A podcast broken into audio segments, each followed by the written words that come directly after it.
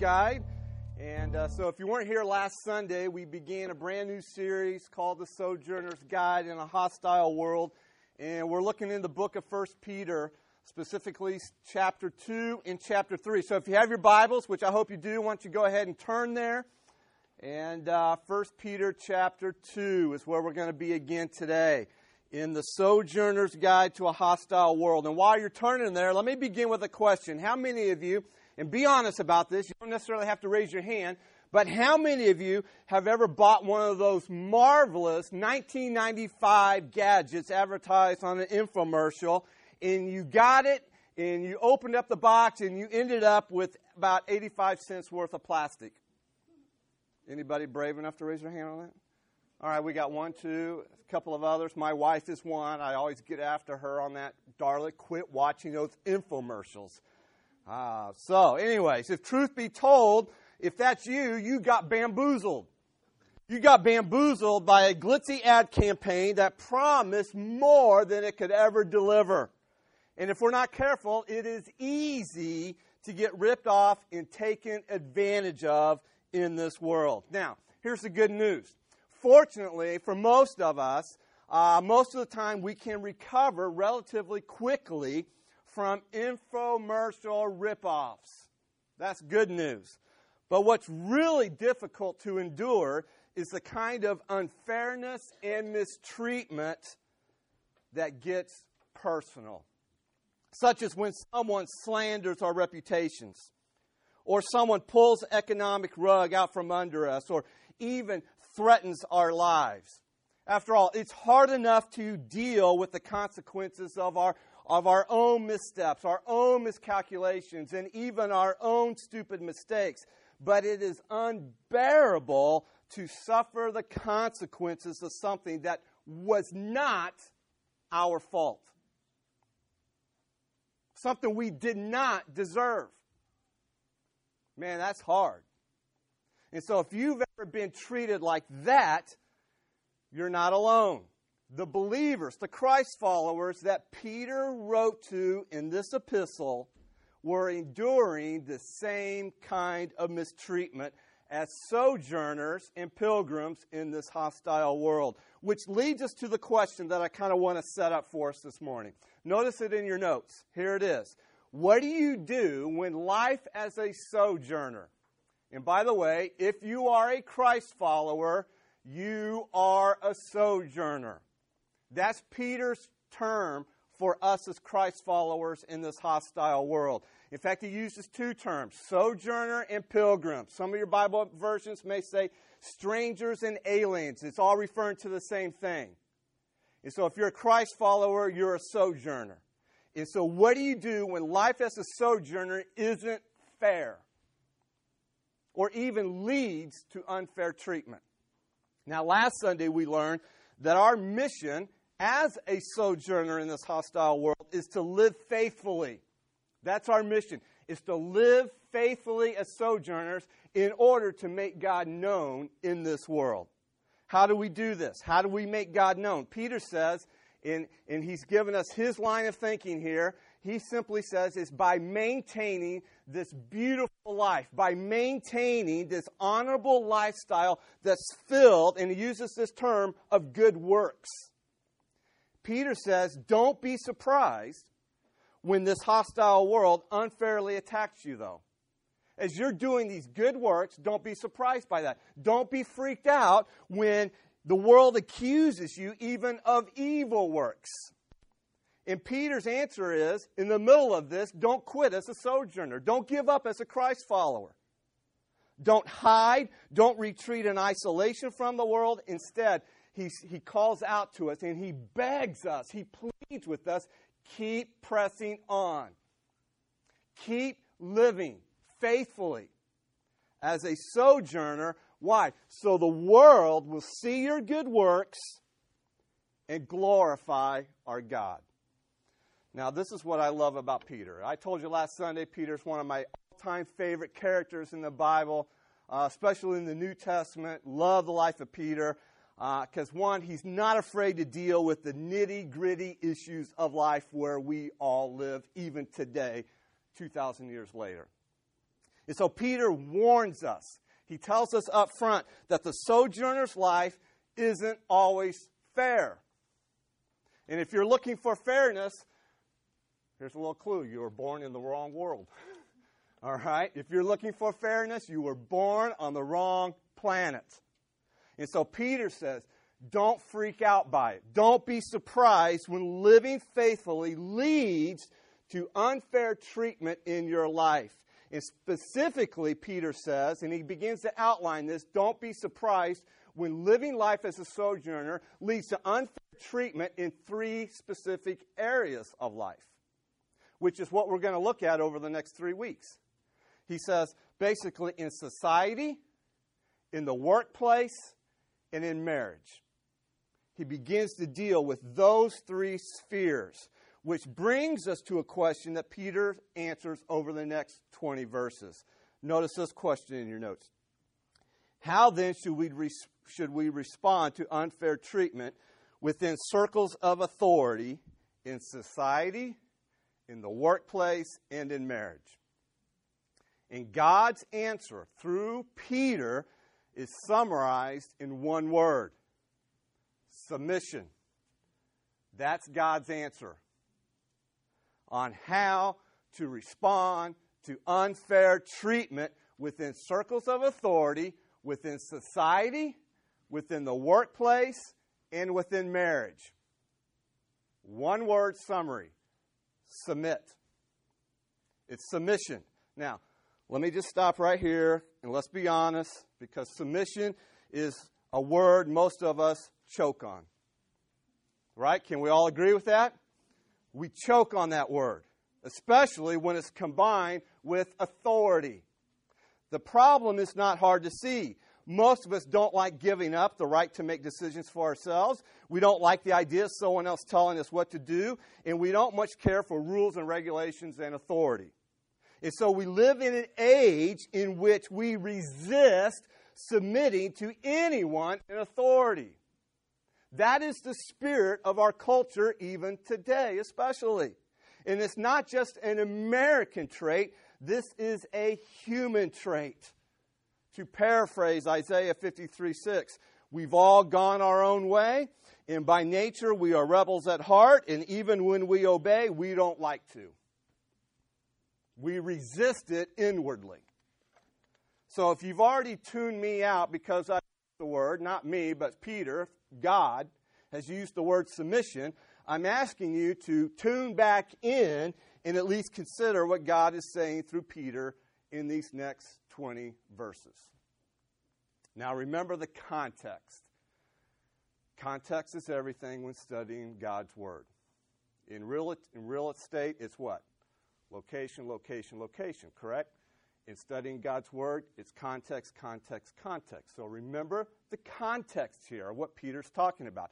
Peter is giving us some practical examples of what good works look like within circles of authority in society, in the workplace, and in marriage. And by circles of authority, I'm referring to these different spheres of life in which we live in. There is an authority structure. There is a circle of authority in society. There's a circle of authority within the workplace. There's even a circle of authority, as we will see in the weeks to come, within marriage. And in all three areas, Peter summarizes good works with one word. And what is that word? Submission. Now, that may be hard to swallow, but it's not hard to see. In fact, I have the verses there printed out for you in your notes. You see it in three different places representing three spheres of authority.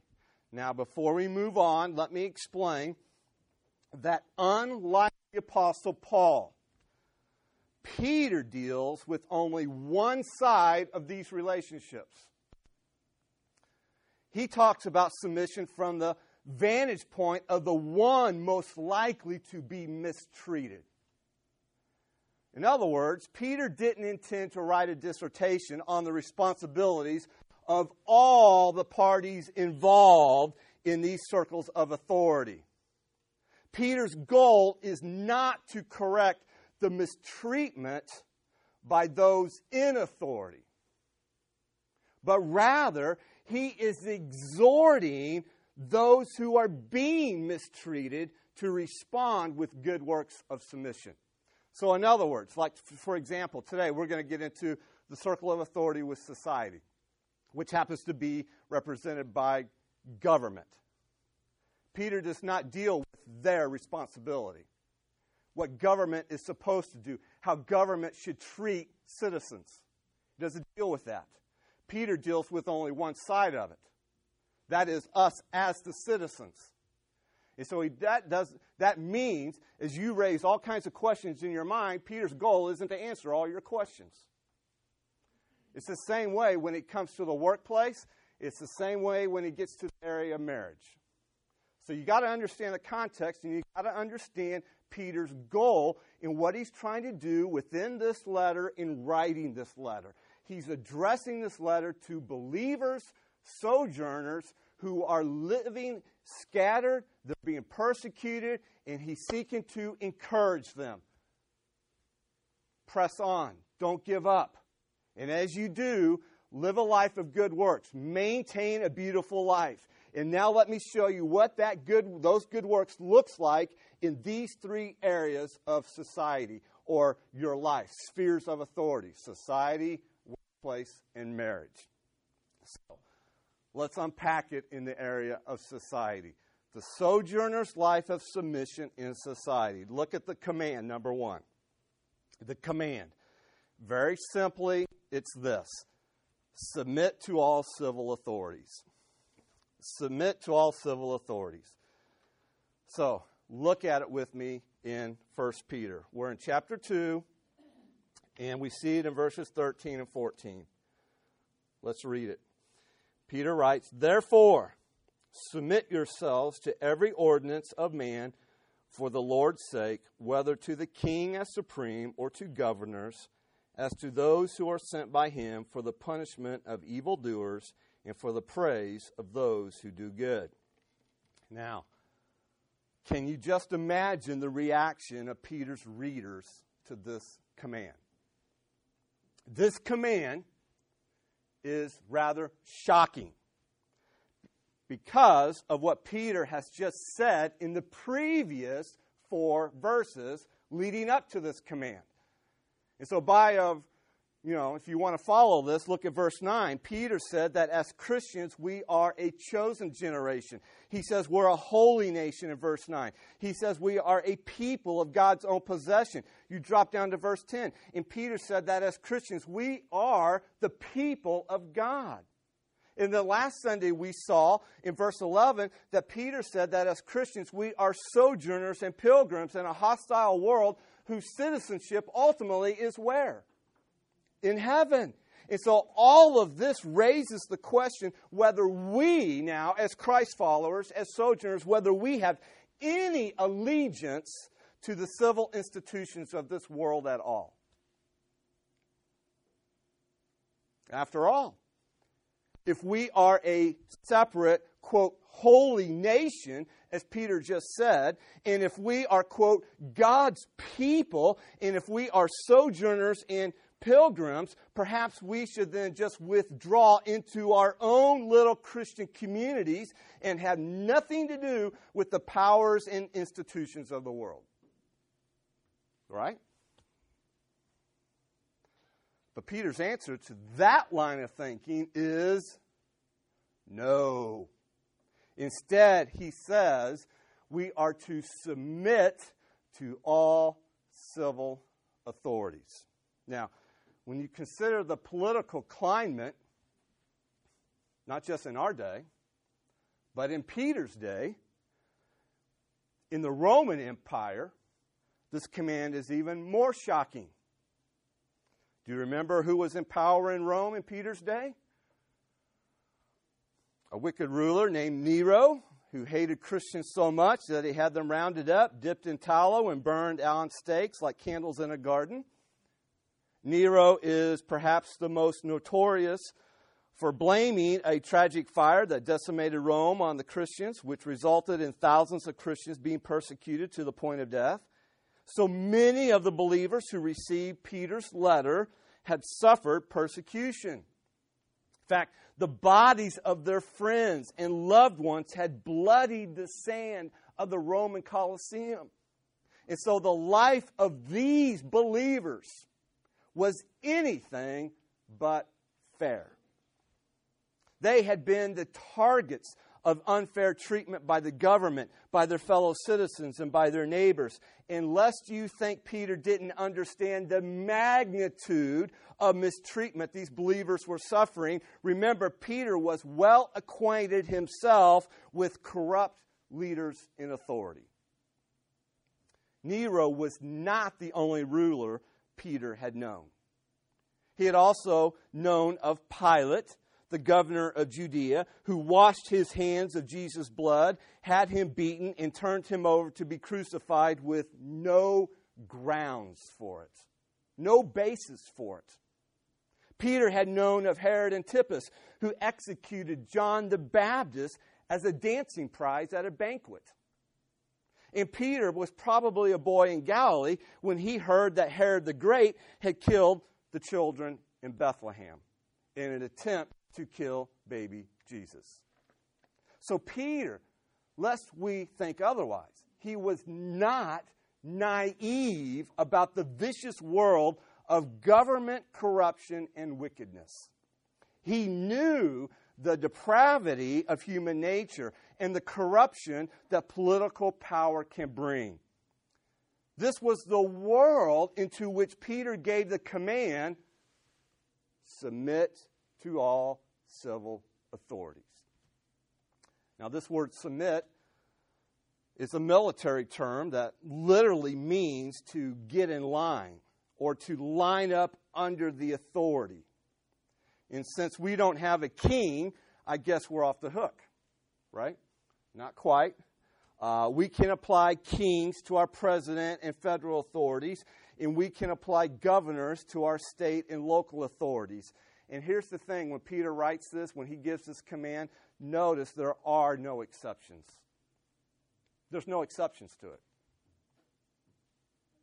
That's the part that kind of gives us trouble, right? No exceptions.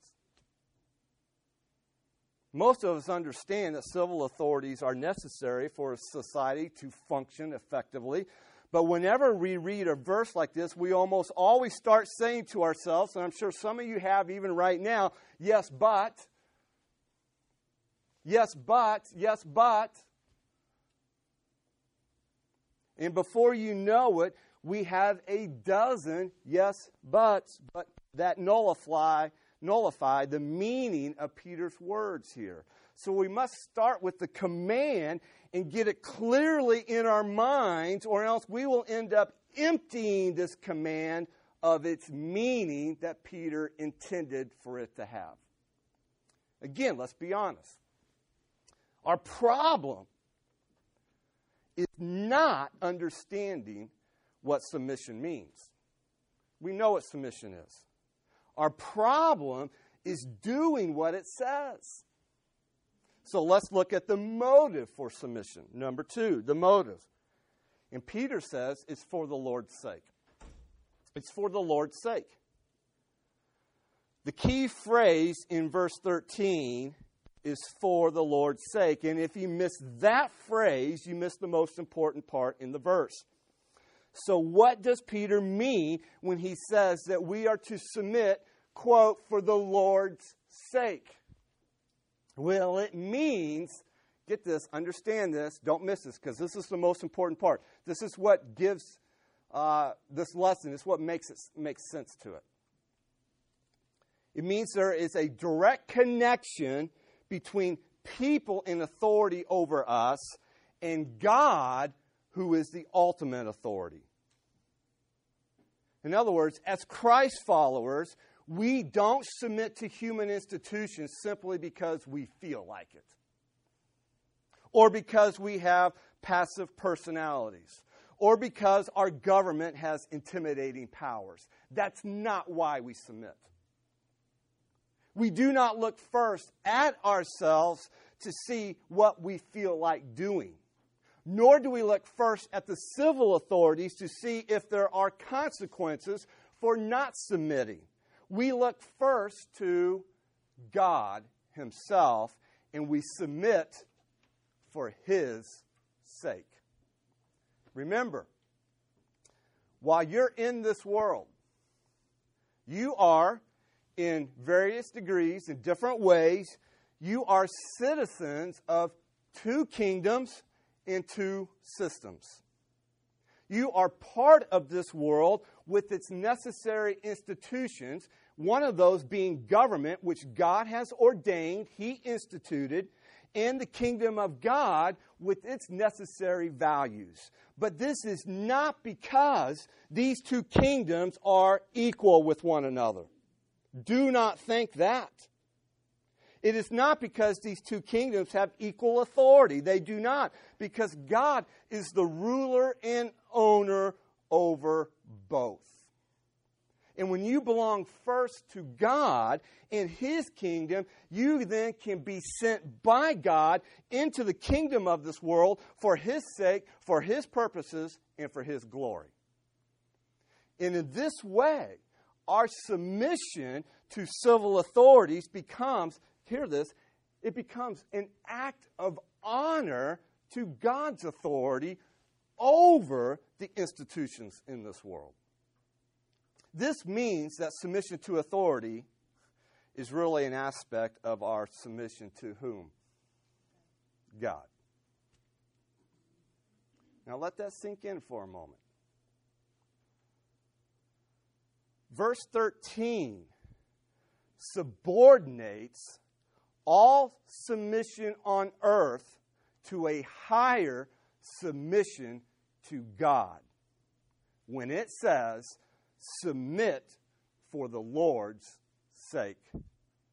This means we pay our taxes and we keep our laws for God's sake, not because we might pay a penalty or go to jail if we don't. Although that is true too. So our motive, listen, and you have to understand, our motive is vastly different than somebody who is a unbeliever. Which is why when you see the news right now in the last two years, and you wonder what is going on, I don't know whether those people are unbelievers or not. That's not for me to decide or judge or whatever. All I know is for those of us who claim to be Christ followers, we have a different motive for submitting to civil authorities.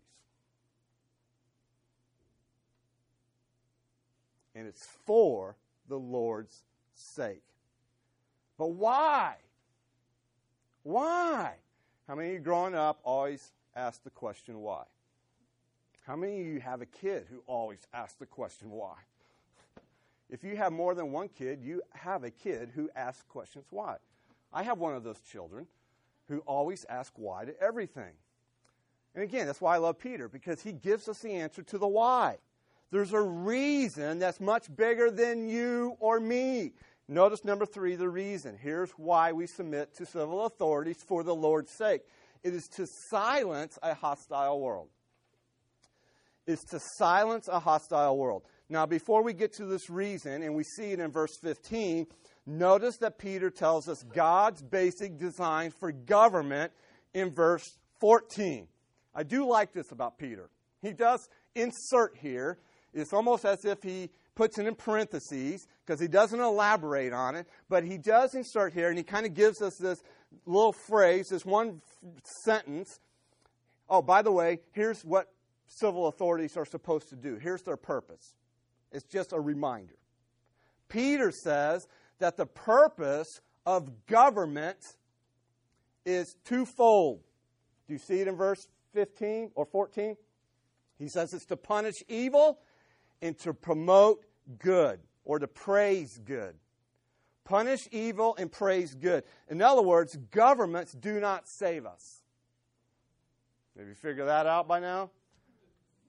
Governments do not save us. They are ordained by God to promote justice and peace in a world seething with evil so that the gospel may be proclaimed. That's the purpose of government. Now, obviously, they don't do that perfectly. In fact, there's a lot of faults in how they do that, right? Why? Because governments are run by human beings with depraved natures. So why would we expect them to do it any other any other way? That's why Paul urges us though as Christ followers, you follow Paul's line of thinking and he takes us in 1 Timothy chapter 2 verses 1 through 4 and Paul urges us to pray for our government leaders. He urges us to pray for kings and those in authority. Why? Because Paul knows that God desires that the gospel not be hindered by upheaval so that more people can hear the gospel. So we have freedom now to sow seeds of the gospel. And the gospel might take root in the hearts of those who have yet to come to know Jesus Christ. All this leads us to Peter's reason now to submission in verse 15. And it's all about making God known. That's our reason. Peter writes in verse 15, look at it. Look at it in verse 15. He says, For this is the will of God. So, in, you know, you can't get any more clear than that, as Peter states. Well, what's God's will for my life? If you've ever wondered, here's one aspect of God's will for your life.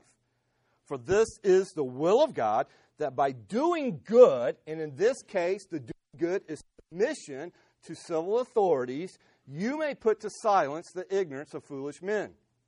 Now, Peter's not referring to civil leaders as foolish men, but rather to the ignorant rulers who are unfairly accusing and attacking Christians as evildoers. And this phrase to silence literally means to close the mouth with a muzzle like you would with a dog. You've probably seen dogs that, you know, some that take them to the dog park or a walk and they have a muzzle over the mouth so they don't bite humans or other dogs. That's the idea here. Remember, Christians in the first century were targets of unfair accusations and attacks. And to muzzle these false accusations, Peter commanded them to submit to the civil authorities of the day. And by submitting for the Lord's sake, they would muzzle the mouths of those who are slandering Christianity. In other words, when we do good, when we submit, we silence unbelievers who have bad things to say about Christians. And in doing so, we make a case for God and we make him known to a hostile world. We could say it this way submission to authority is one of the strongest apologetics against the view that Christians are never up to any good. But learning that lesson didn't come easy for Peter. Oh, no. He had to learn it the hard way. Do you remember the night Jesus was betrayed in the Garden of Gethsemane? Remember that night? And how did Peter respond? Well, he didn't respond like Jesus. He thought this was the hour for action. So he pulled out his sword and he cut off the ear of one of the soldiers. But now, decades later, as an older man and a wiser man, Peter says to us, Listen, I have put that sword away and found that submission is the best way to silence a hostile world and make God known. Now, Peter, don't misunderstand. He's not saying that when we submit to civil authorities, that we're going to silence every accusation, that we're not going to encounter any more, that it's all going to go away. He's not saying that. He's saying the method to this, though, the way, if you want to silence, is to submit and do good. And hopefully, God will use that, your good works here, to, to open up the hearts of these evildoers who are attacking, and perhaps they will quit and give opportunity now for us to uh, sow the seed of the gospel, and they will now come to know Christ and glorify God. Peter was headstrong in the beginning. But he's learned his lesson well. And he is now free to submit, which brings us to number four, brings us to the attitude in which we submit. And that is, I'm free to be a servant of God. Peter writes in verse 16. Look what he writes. As free, yet not using your liberty as a cloak for vice, but as servants of God. What this verse teaches us is that we belong to God and not to the American government. We are servants, or literally, uh, the phrase that Peter uses here, we're bond slaves of God and not man. We do not submit to human institutions as slaves to those institutions, but as God's free people. Listen, we submit in freedom. We are free in Christ, Peter's saying. And we submit in freedom for God's sake, not in bondage for the king's sake or the president's sake. In other words, here's what Peter's saying. He's saying, our whole disposition of freedom, of joy, and hope in this hostile world as sojourners is rooted in our belonging to God. We're part of God's eternal family. We're part of His kingdom. In one sense, this is slavery. Why? Because God's authority over us is absolute. But in another sense, it is glorious freedom because God changes our hearts so that we love serving Him now. But Peter also warns us of something here that's rather important. And that is not to use our freedom in Christ as a cover up for sin. You see, we can get so carried away with the notion of freedom in Christ that we think we aren't bound by any earthly laws. And such a view leads directly to spiritual anarchy and rebellion. Are we free in Christ?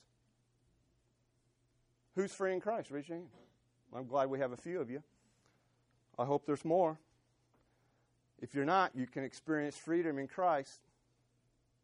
So, yes, we are free in Christ. Listen, we're free from the guilt of sin. We're free from the penalty of sin. We're free from the values and standards and priorities of this temporary world. But we are not, listen to me, we as Christ followers, as sojourners, we are not free to just do our own thing. As if no one else matters and we are the center of the universe. So here's the attitude that Peter says we should have I am free. I am free in Christ. Hallelujah. Praise God. That is the gospel. It delivers me out of bondage of sin. And I am free in Christ to now serve God through submission. Martin Luther put it this way in his essay called The Freedom of a Christian. He says, A Christian is a perfectly free Lord of all, subject to none. A Christian is a perfectly dutiful servant of all, subject to all. In case you're wondering, the key to that paradox is God. We are freed by God as slaves to human government, and we are sent by God to submit to human government for His sake. So, what does that mean in practical terms? Let me just throw out a couple here. It means we pay taxes because, in the ultimate scheme of things, money doesn't matter, God does. It means we vote, and what is it, three, three weeks from now, we have midterm elections. So it means we, we go to the polls, November 6th, I believe it is, and we vote, but we don't lose sleep if our candidate doesn't win because, in the ultimate scheme of things, politics doesn't matter. God does. It means we obey the civil authorities over us not because we like who's in charge, but because we are only or because they are only in office temporarily, and in the ultimate scheme of things, who's in charge doesn't matter. Listen, God's what matters. His kingdom is what matters. It's the eternal that matters. So Peter begins this section with a specific command. He says, Submit to all civil authorities. And now he ends with this broad application of what submission looks like in practical terms. Notice number five. And that is to show proper respect to all people. Show proper respect to all people. In verse 17, Peter ends with these four rapid fire commands. Look at it here in verse 17. He says, Honor all people.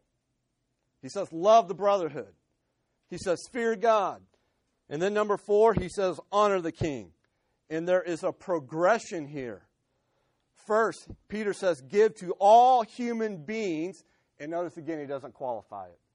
Peter doesn't say, uh, yeah, there's some good ones, and there's some medium ones, and there's some bad ones, and some okay ones, some you like, some you don't like. He doesn't qualify any of, the, of human beings, does he? He just says, honor all people. So we're to give all human beings a basic respect and honor. Now, if you've been with us in the Genesis series, we understand why, right? Because we learned in Genesis that all humanity is created in the image of God. That's why we give respect to all people, because they are image bearers of God Himself. And so every human being deserves our respect and honor in that regard. Then, beyond that common respect and honor of all humanity, there is a special love, Peter says, that is to be given to brothers and sisters in the family of God. And then there is a special fear that is appropriate to God and no one else. Why? Again, because we are not slaves of men. And so we do not fear men. We give men honor, we give people honor, and we love other brothers and sisters in Christ, but we stand in God alone. Stand in awe of God alone. And then Peter comes to the basic honor of the king. And he is not to be feared as we fear God. And he need not be loved as we love other believers. And so Perhaps you are not a Trump fan. Peter's not saying you got to love Trump. Whoever the next president is, Peter's not saying you got to love the dude or the gal. Whoever becomes our, our senator for here in Missouri, Peter's not saying you got to love them like we love brothers and sisters in Christ, but he is saying they need to be honored, show respect. So we could summarize it this way first comes our absolute allegiance to God. Next comes our love for the family of God, brothers and sisters in Christ. And then comes our honor to the king, that is to government, those in places of authority in government, and to the rest of the world. Peter says this is what living the sojourner's life of submission looks like in society. As sojourners, we freely submit to all civil authorities for the Lord's sake. Why? To silence the hostile the hostility towards Christianity, and in doing so, we might make God known in this world. So there it is. Now let me stop and wrap it up this way. And I'll do so on a personal note. As I survey my own heart on this subject matter, I find if I'm honest with myself before God and now with you, I do not like submission any more than anyone else does.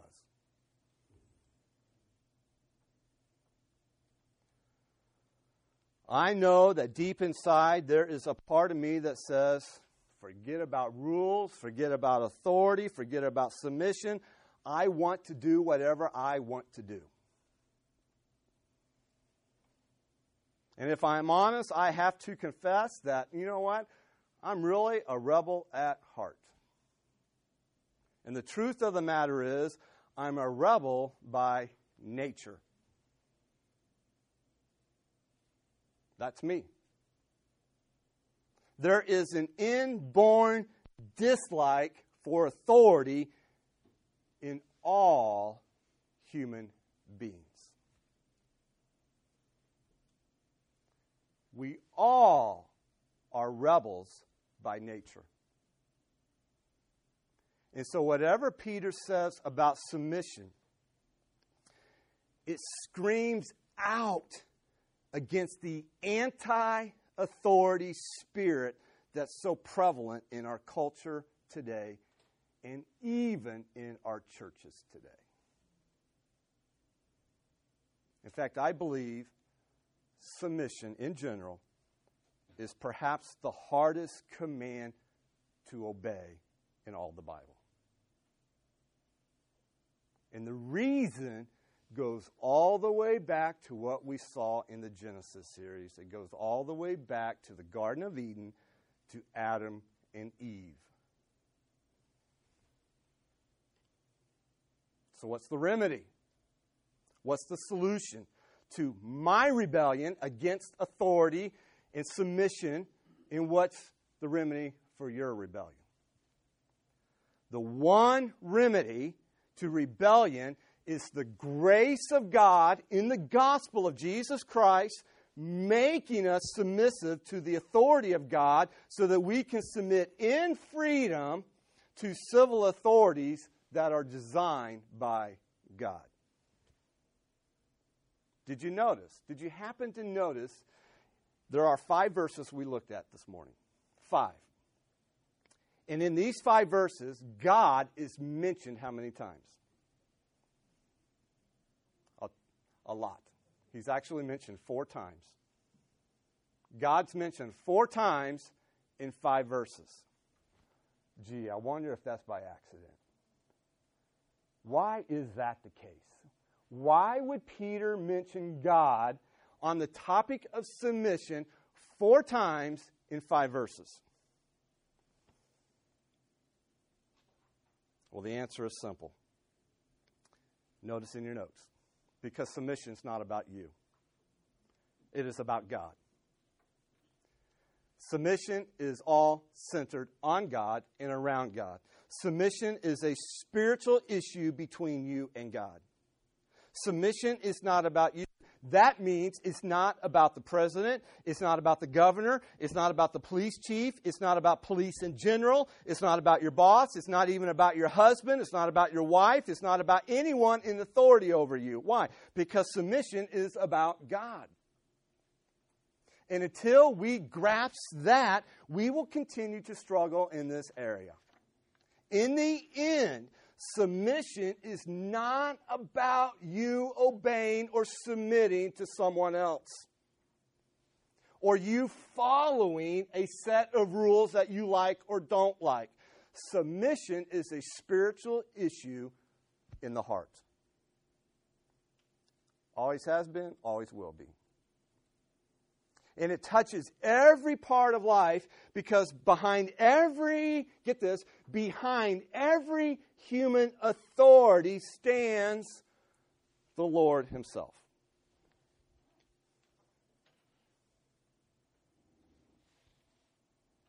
So, a rebellious spirit against authority is actually a form of rebellion against God. And that's why this is one of the hardest commands to obey in all the Bible, because it runs counter to our fallen human nature which is why we need a new nature, which is why we need to experience a new birth, which is why we must be born again spiritually if we ever hope to obey this command. So, one last question here. In a world that rebels against submission, Will you live the sojourner's life of submission within the circles of authority in our society? Well, you may ask, man, is there anyone who's ever lived this way, Bruce? This is rather hard. So, is there anyone out here that's ever done this that I can maybe see as an example and follow in their footsteps? I'm glad you asked. Yes, there is, and his name is Jesus. Peter mentions him a few verses later, here in chapter 2, and we are called by Peter to actually follow in his steps. In fact, Peter says, though he was insulted, speaking of Jesus, he did not retaliate. Though he was sinned against, he never sinned in response. Though he was humiliated, he never threatened to get even. Instead, Jesus did what? Peter tells us, get this, Jesus entrusted himself to his heavenly Father in the midst of all his mistreatment. And his submission led Jesus where? To the cross.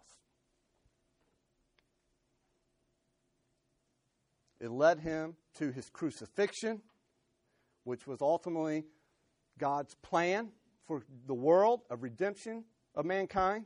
And his crucifixion brought salvation to the world. And Peter says, Yo, follow in his steps. Follow in his steps. You're a Christ follower. You claim to be a Christ follower. So follow in his steps. And so we are driven back to the cross. Without the cross, the message of submission makes no sense, right?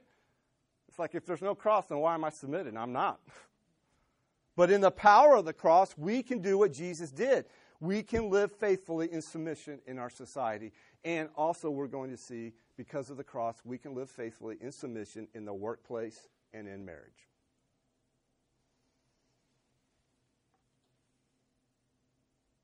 That's Peter's guide.